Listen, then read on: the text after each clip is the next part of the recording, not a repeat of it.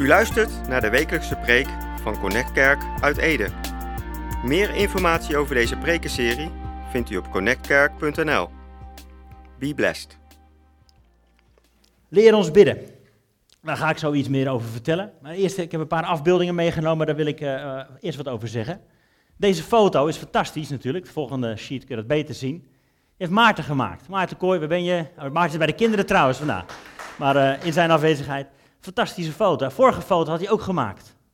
Ook supermooi. Deze was van de vorige serie, Reflecties. Plat op zijn buik gelegen, denk ik.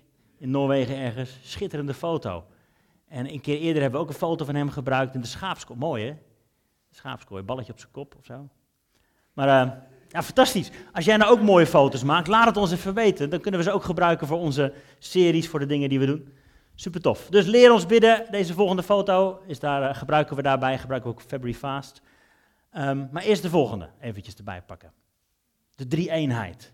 Misschien heb je deze wel eens op die manier gezien. Dit is wat we als orthodoxe christen geloven. God, drie in één. Vader, Zoon en Heilige Geest.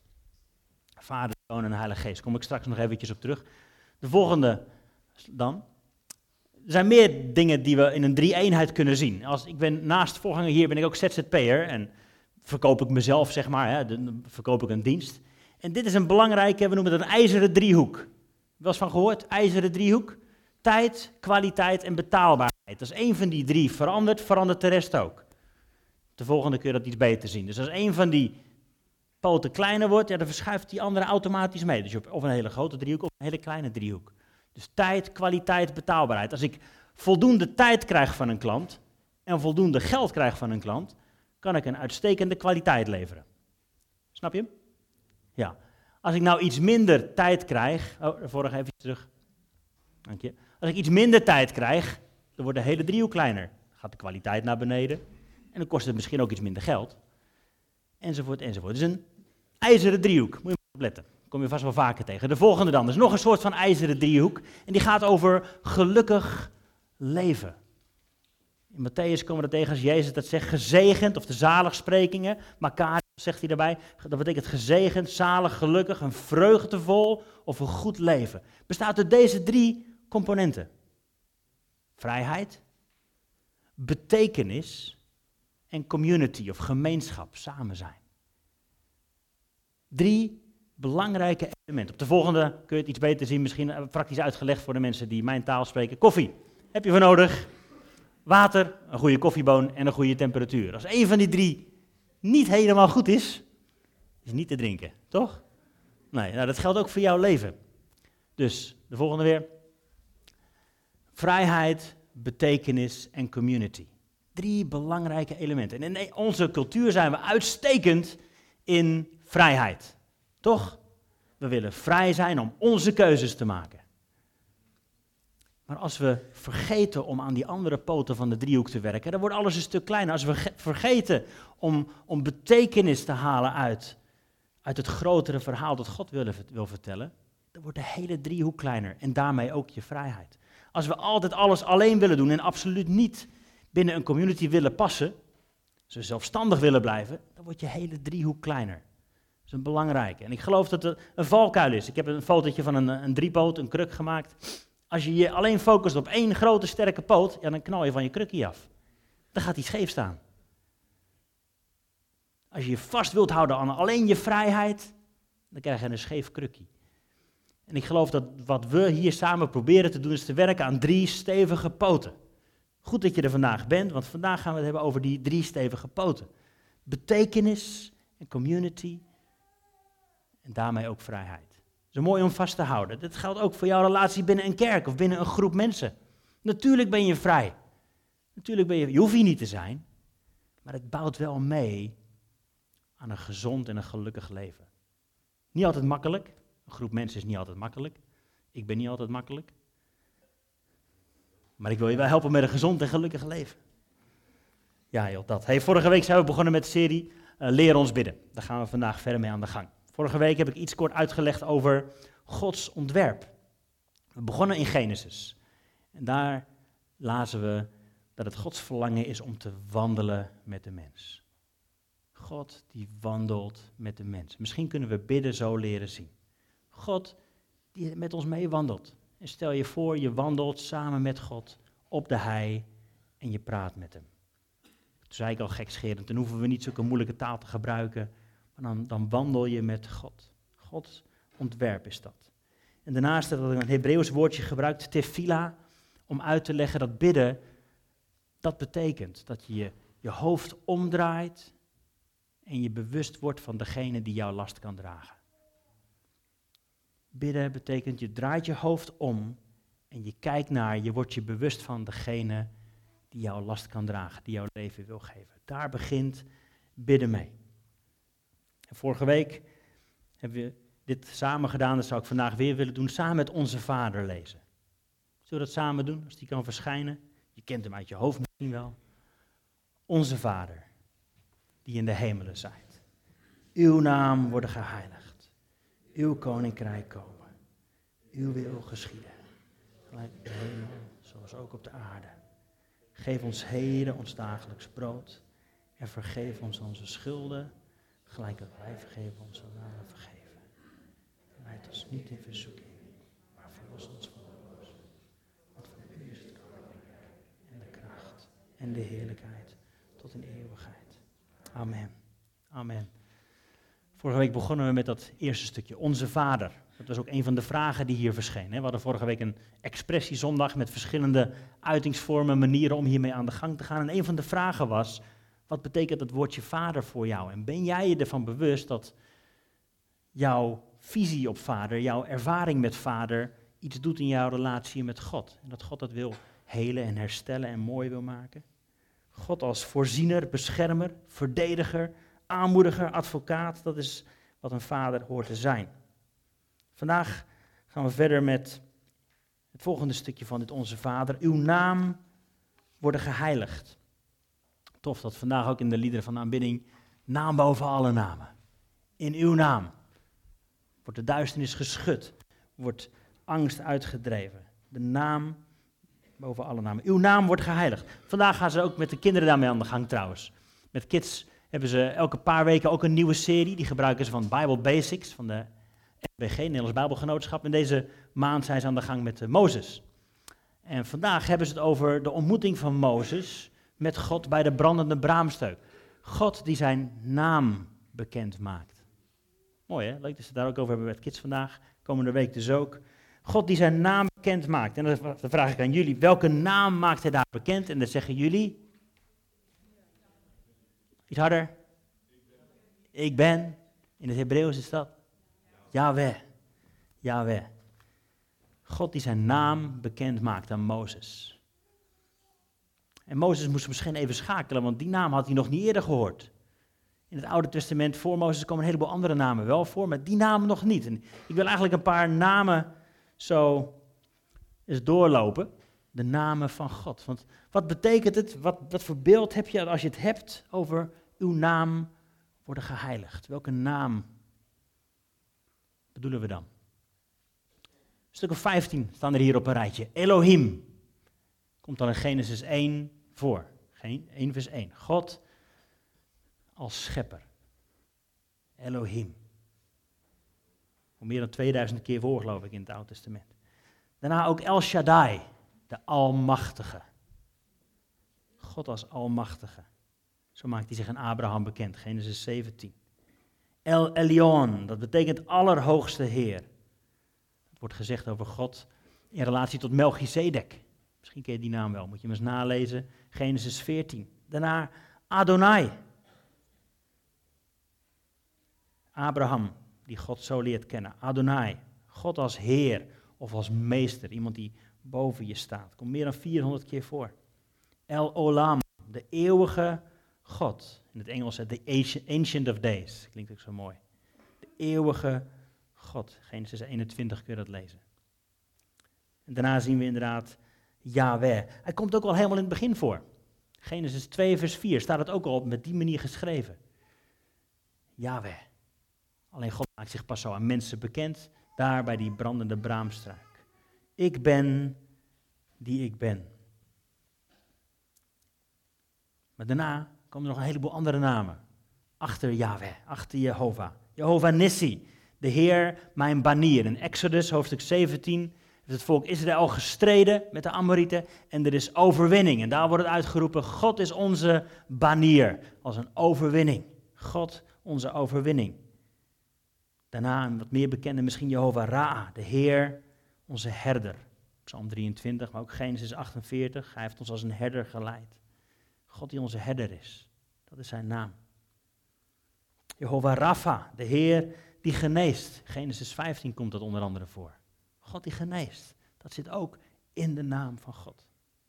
Jehovah Shammah, de Heer die er altijd is. Ezekiel 48 komt dat voor. Jehovah Tzidkenu, de Heer onze gerechtigheid. Vind je in Jeremia. God die ons rechtvaardig maakt. Doen we niet zelf, dat zit in zijn naam. Jehovah Mikedesh, de Heer die ons heiligt. Zoals hij de Sabbat heiligt, zo heiligt hij ons.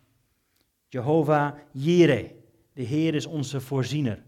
Misschien je het verhaal dat Abraham Isaac moet offeren, maar de Heer voorziet in een ander offer.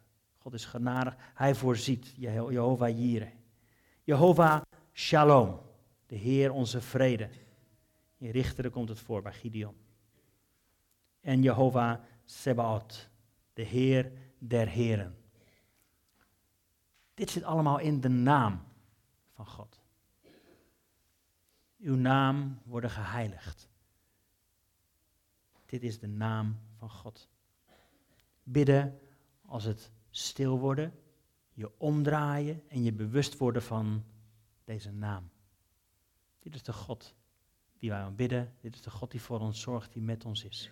Hij is onze banier, onze overwinning, onze herder, onze geneesheer. Wat dan zo bijzonder is, in Johannes 17 staat dat, ik wil wel laten zien. Jezus zegt dat over zichzelf. Ik heb uw naam geopenbaard. Het is nogal wat. Als je dat tegen Joden zegt, dan heb je het over al deze namen, de naam van God. En Jezus zegt, ik heb deze naam, andere vertaling is, ik heb deze naam gemanifesteerd, uitgeleefd, voorgedaan, vers, laten verschijnen, ontsloten, ik heb het uitgestraald. De naam boven alle namen, Jezus. Uw naam. Een naam is belangrijk. Het zegt heel veel over een persoon. Er zitten verschillende zwangere mensen in deze zaal. En dan denk je na over, wat is de naam van ons babytje? We hebben er ook over nagedacht. Wat is de naam van ons kind? Dat zegt iets over de persoon, over de persoonlijkheid, over wie hij is. Dit is de naam van God. Uw naam worden geheiligd. Ook zo'n woord, geheiligd. Geheiligd betekent zoiets als apart gezet. Het wordt gescheiden van de rest, die gaat er op een andere manier mee om. En voor mijn beeld, vergelijk het eens met bijvoorbeeld seks. We zeggen seks is heilig. Dat doe je ook niet met iedereen of met alles en nog wat. Nee, nee, dat bewaar je voor die ene. Het is iets wat je apart zet, wat je bewaart, wat je beschermt voor die ene. Ga zo ook om met de naam van God. Wees je heel bewust van hoe je deze naam gebruikt, ook in je bidden. Word je rustig en bewust van de kracht in die naam, van wie hij eigenlijk is. Uw naam worden geheiligd. Onze Vader die in de hemelen zijt, uw naam worden geheiligd. Dan uw koninkrijk komen. Uw wil geschieden. Zoals in de hemel, zo ook op de aarde. Hebreeuws om iets twee keer te zeggen, wat eigenlijk hetzelfde is, maar dan net op een andere manier, zodat je het versterkt. Uw koninkrijk komen, uw wil geschieden. Uw koninkrijk komen, uw wil geschieden. Dat is het gebed wat Jezus ons leert en we mogen dat met hem nabidden. Maar tegelijk daar ook van leren, wat bedoelen we daar dan mee in hemelsnaam? Uw koninkrijk komen. Het rijk van de koning. En andersom koninkrijk. We hebben het eerder wel eens laten zien, zo'n fietsje met een ander wiel, wat precies de andere kant op draait. Dat is het koninkrijk van God voor ons. Het is misschien tegen natuurlijk, maar de dienaar is het hoogst. Als je wil winnen, dan geef je je leven op. Uw koninkrijk komen, het rijk van de koning. Maar het is ook een spannend gebed, want hier zeggen we eigenlijk, niet mijn wil, maar uw wil geschieden. Dat is wel een spannende om je daarvan bewust te zijn als je dat bidt. Uw wil geschieden. Je kunt het zo eruit laten flappen. Maar wat als God dan zegt, ik wil dat je dit doet, ik wil dat je die persoon vergeeft, ik wil dat je dit bedrag weggeeft, ik wil dat je stopt met je baan, ik wil dat je stopt met die verkeerde vriendschap of relatie, ik wil dat je een stap maakt die misschien wel een beetje schuurt. Uw wil geschieden. Zijn ze het eens? Zie, uw wil geschieden. Amen, bedankt. Menen we dit? Uw wil geschieden. Uw wil geschieden. Zoals in de hemel, zo ook op de aarde. Dat is ook altijd een hele mooie, vind ik. Zoals in de hemel, natuurlijk, dan en daar, ooit later zal het goed zijn. Maar het hele punt van dit gebed is, we willen het hier en nu. Zoals het nu al in de hemel is, Vader, zo willen we het ook hier en nu. En we willen leren om ambassadeurs te zijn van dat koninkrijk. En de hele grap is natuurlijk dat God jou daarvoor wil gebruiken. Net zoals in Lucas 10, er staat dat hè, Jezus die de, de, de 70 mensen uitzendt, de 70 discipelen erop uitzendt. En dit, dit zegt hij daarvoor. Hij zegt, bid de Heer om de oogst voor meer arbeiders in de oogst. Jezus die leert zijn discipelen om dat te bidden. Er is, er is, de oogst is rijp. Mensen zijn klaar om het goede nieuws te horen. Maar er zijn niet zoveel mensen die dat goede nieuws willen brengen. Dus bid voor meer arbeiders in de oogst. En het volgende vers is, en hij stuurt ze er zelf op uit. Je bent vaak zelf het antwoord op jouw gebed. Dat is een gevaarlijke. Uw koninkrijk komen. Oké, jouw beurt. Ga ermee aan de gang. Hoe maak jij dit praktisch in jouw omgeving, in jouw leven? Uw koninkrijk komen. Uw wil geschieden, zoals in de hemel, zo ook op de aarde. Mag God dat door jou heen doen? Gaat zijn wil boven jouw wil? Geef ons heden ons dagelijks brood. Volgende stukje. Geef ons heden ons dagelijks brood. Die term komt een keertje eerder voor in het Oude Testament, in Spreuken. En daar staat dit. Twee dingen heb ik van u gevraagd. Onthoud ze mij niet voordat ik sterf, zegt hij. Hou valsheid en leugentaal ver van mij en geef me geen armoede of rijkdom, maar voorzie mij van mijn dagelijks brood. Als ik te veel had, zou ik zeggen, ik heb God niet nodig. Als ik te weinig had, dan zou ik moeten gaan stelen en uw naam aantasten. Mooi hè? Geef ons heden ons dagelijks brood. Niet te veel, niet te weinig. Dat is eigenlijk het gebed. Een eenvoudig leven. Geef mij vandaag wat ik nodig heb. Een ander beeld wat ik daar ook bij heb. Je hebt natuurlijk het volk Israël wat door de woestijn gaat. En elke dag is er genoeg te eten. Dat is manna voor elke dag. Niet voor twee dagen. Voor vandaag is er genoeg. Maar één keer in de week aten de priesters speciaal brood. De toonbroden. Dat is één keer per week. Zoals we hier nu bij elkaar zitten. Dan eet je speciaal brood. Weet je. Heeft iemand over nagedacht. Voor gebeden. Je eet speciaal brood vandaag. Is het lekker? Ik hoop het. Maar morgen moet jij jouw manna bij elkaar gaan rapen. Heb je elke dag nodig. Jouw manna. Jouw dagelijks brood. Jouw woord van God voor jouw dagelijks leven. Wat heb jij morgen nodig? God wil het je morgen geven. Eén keer in de week is het tijd voor het toonbrood. Leviticus 24 kun je opschrijven als je het leuk vindt om na te lezen. De toonbroden. Eén keer per week is dat, maar voor de rest is er een dagelijks manna wat je nodig hebt. Ben jij voor verantwoordelijk? Niet ik, niet een andere leider, jij. Pak je mandje erbij, ga naar buiten, vang het op. Oké? Jouw dagelijks brood. Geef ons heden ons dagelijks brood. En is ook in de woestijn. En God voorziet wel, maar je moet zelf naar buiten. Ga erop uit. Geef ons heden ons dagelijks brood. En vergeef ons onze schulden. En dan is dit een raar stukje. Zoals ook wij onze schuldenaren vergeven. Nou, ik weet niet of ik dat wel echt meen als ik dat bid. Heer, ik heb een paar mensen die hebben me echt nare dingen aangedaan. Die hebben me stomme dingen gezegd. Maar u hoeft mij pas op zo'n manier te vergeven zoals ik hun vergeven heb. Help. Meen je dat wel? Volgens mij kom ik er dan slecht vanaf. Er is een direct verband namelijk tussen anderen vergeven en zelf vergeven worden.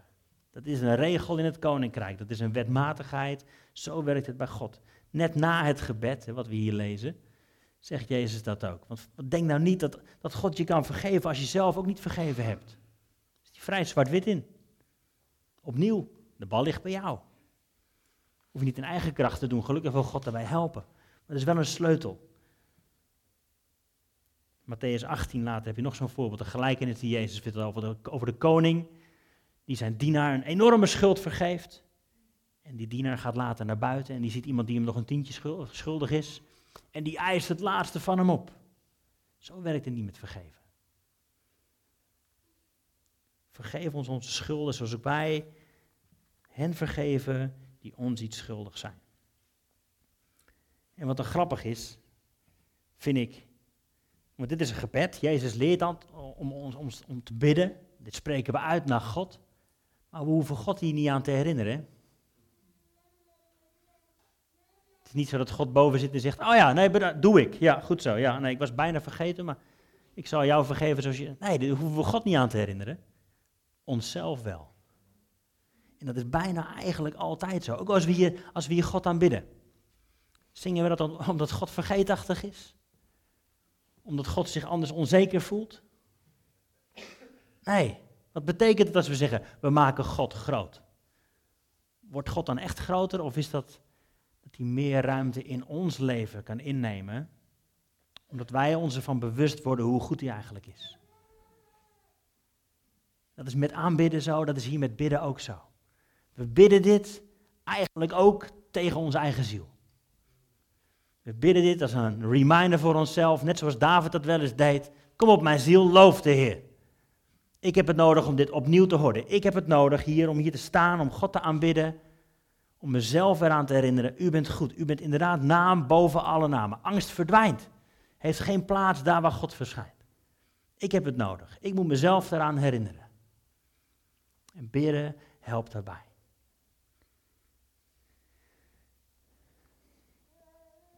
Ik heb dit opgeschreven. Maak uw hart van vergeving een realiteit in mijn leven. Zodat uw koninkrijk gemanifesteerd wordt hier op aarde. In mij en door mij heen. Als het hebben over vergeving. Heer, maak uw hart van vergeving een realiteit in mijn leven. Zodat uw koninkrijk gemanifesteerd wordt hier op aarde. In mij en door mij heen. En leid ons niet in verzoeking. Volgend stukje. Maar verlos ons van de boze. Verlos ons van de boze. Even dat laatste stukje specifiek. Je kunt het eigenlijk op twee manieren vertalen, dit stukje. Verlos ons van de boze of verlos ons van het boze. Proef je het verschil? Als we zeggen verlos ons van de boze, dan is de boze iemand daarbuiten, waarschijnlijk de duivel of zo. Een persoon die verantwoordelijk is voor de dingen die mij gebeuren. Terwijl als we bidden, Heer, verlos mij van het boze. dan erken ik, er zitten dingen in mijn leven die er niet horen. Noem het je vlees, noem het je oude mens. De keuzes die je nog wegtrekken van God. Heer, verlos mij van dat boze wat in mij zit. Verlos mij van mezelf. Dat is een andere manier van kijken. Hè? Natuurlijk kunnen we bidden, verlos mij van de boze en kunnen we bidden tegen de duivel en al zijn streken. Dat is één kant. Doen, helemaal goed, proclameer Gods overwinning andere is ook belangrijk. Verlos mij van mezelf. Oftewel, reinig mij. Heilig mij. Dat is wat God nu aan het doen is. Hij heeft ons gered. En we zullen ooit zijn heerlijkheid zijn, totaal vrij zijn. Maar ook nu is er een proces van reiniging, van heiliging. Is hij ons aan het schoonwassen. Zo'n soort van drie stap we zijn gered. Toen Jezus daar aan het kruis riep, het is volbracht. Hij stierf en weer opstond, we zijn gered. En ooit zullen we gered zijn, maar ook nu, bij gebrek aan beter Nederlands, we zijn bezig om gered te worden. We are being saved in het Engels. God is ons bezig om te redden, te verlossen, te bevrijden van onszelf, van ons te maken zoals we echt bedoeld zijn. Leid ons niet in verzoeking, maar verlos ons van het boze. Want, als laatste, van u is het koninkrijk en de kracht en de heerlijkheid tot in eeuwigheid. Het gebed begon bij God, onze Vader, en het eindigt bij God. Want van u is het koninkrijk. Bidden gaat eigenlijk helemaal niet om jou, hè? Het gaat niet om mij. Het begint en het eindigt bij God. Bidden is je hoofd omdraaien en je bewust worden. Niet van al je eigen zorgen. Niet van jouw wensenlijstje. Je bewust worden van hoe groot zijn naam is. Van hoe goed hij is. En in dat licht zullen andere, andere stemmen zwijgen. Bidden begint bij God en het eindigt bij God. We worden ons bewust van zijn naam. Een paar vragen om mij af te sluiten als we het hebben over, over bidden. Leer ons bidden. Wat wil jij leren? Wat wil je leren? Leer ons bidden is die vraag die de discipelen stellen aan Jezus en daarna volgt het onze Vader in Lucas. Maar leer ons bidden. Is dat ook jouw vraag? Wat, wat wil jij leren? Misschien, misschien is het voor jou een stap om te zeggen, nou, ik vind het heel spannend om in een groep te bidden, om hardop te bidden. Dat is oké. Snap ik. Is ook eng. Je bent je denk ik heel bewust van jezelf, van jouw stem en van hoe, hoe raar jouw gebed misschien klinkt. Want ja, dan sta je naast Kostian en die bidt een half uur of zo. Weet je wel? En dan, ja, dan lijkt het maar heel... Doe maar wat hoor. Sommige mensen kunnen dat, hè? En dan word je helemaal aangemoedigd. En hoe langer hij bidt, hoe groter God wordt. Absoluut. Dan komt er een stroom van de Heilige Geest en dat gaat me door. En dat is fantastisch. Maar dat was ook niet de eerste keer dat hij bad. Misschien sta jij nog bij het begin dat je denkt, ja, maar ik vind het eigenlijk wel eng om überhaupt mijn mond open te doen. En laat mij maar knikken en de volgende mag. Dat is oké, maar er is meer voor je. Weet je hoe bevrijdend het is om samen hardop te bidden? Misschien is dat voor jou die stap als het gaat over wat, wat wil je leren. Misschien wil jij wel leren om je lijstje thuis te laten. Misschien wil jij wel leren om stil te zijn. Misschien wil jij wel leren om met je lichaam te gaan bidden. Als we hier staan, als we samen aan het aanbidden zijn, het valt me op hoe makkelijk mensen gaan zitten. Als ik een oude strenge meester was geweest, had ik je bij je oren gepakt en gezegd, hup, staan. Kom op. We staan hier in de aanwezigheid van de koning en we richten ons op hem. En je lichaam helpt daarbij. Hef je handen op. Het is niet Oscar die het zegt, het is Bijbel die het zegt. Hef je handen omhoog en aanbidden.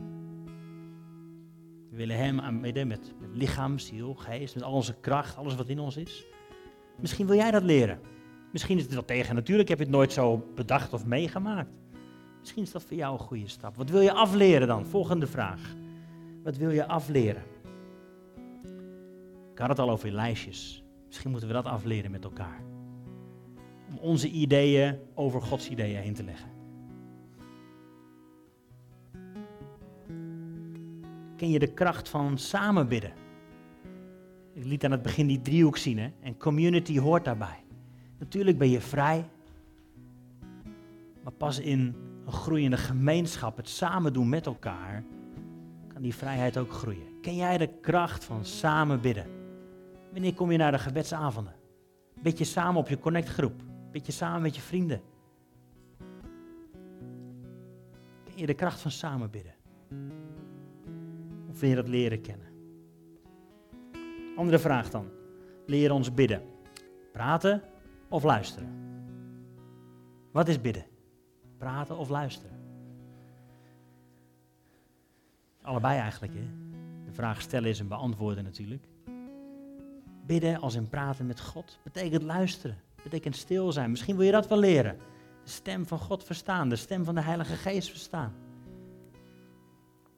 reclameblokje. Kom dan naar die zaterdag, 29 februari. Kom gewoon. Blok het. natuurlijk ben je vrij om niet te komen. Hè? Dat vrijheid hoort er helemaal bij. Maar ik, ik garandeer je, het wordt een fantastische tijd. Je gaat je relatie met God verdiepen. Je wordt steeds vrijer. Je leert ook andere mensen kennen, je community wordt groter. Je wordt er gelukkig door. Praten of luisteren. Zijn we wel stil tijdens ons bidden. Daarom ik het mooi wat we net deden tijdens aanbidding. Even niet zingen, maar even gewoon staan in Gods aanwezigheid. Hoe vaak doen we dat nou nog? Even stilstaan, genieten terwijl Jona aan het spelen is.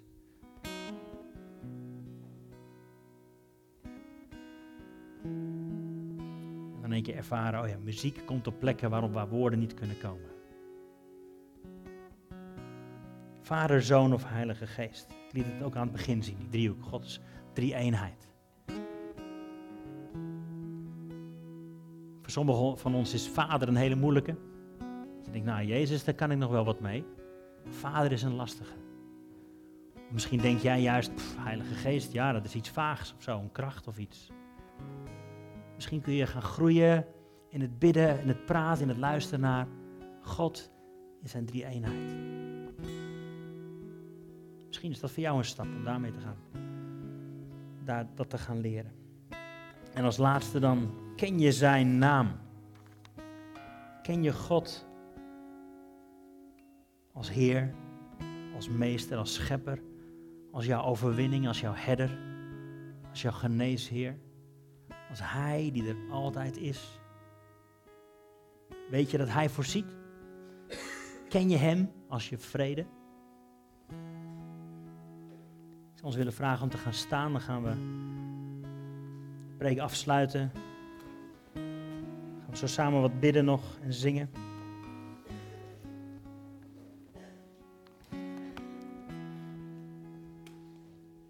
Misschien kunnen we onze ogen sluiten. En ons bewust worden weer opnieuw van zijn goedheid, van zijn liefde.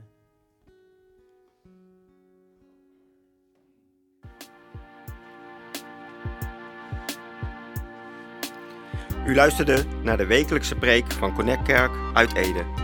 Meer informatie over deze gemeente en alle preken over dit thema vindt u op connectkerk.nl of bezoek onze Facebookpagina. Bedankt voor het luisteren en wees tot zegen.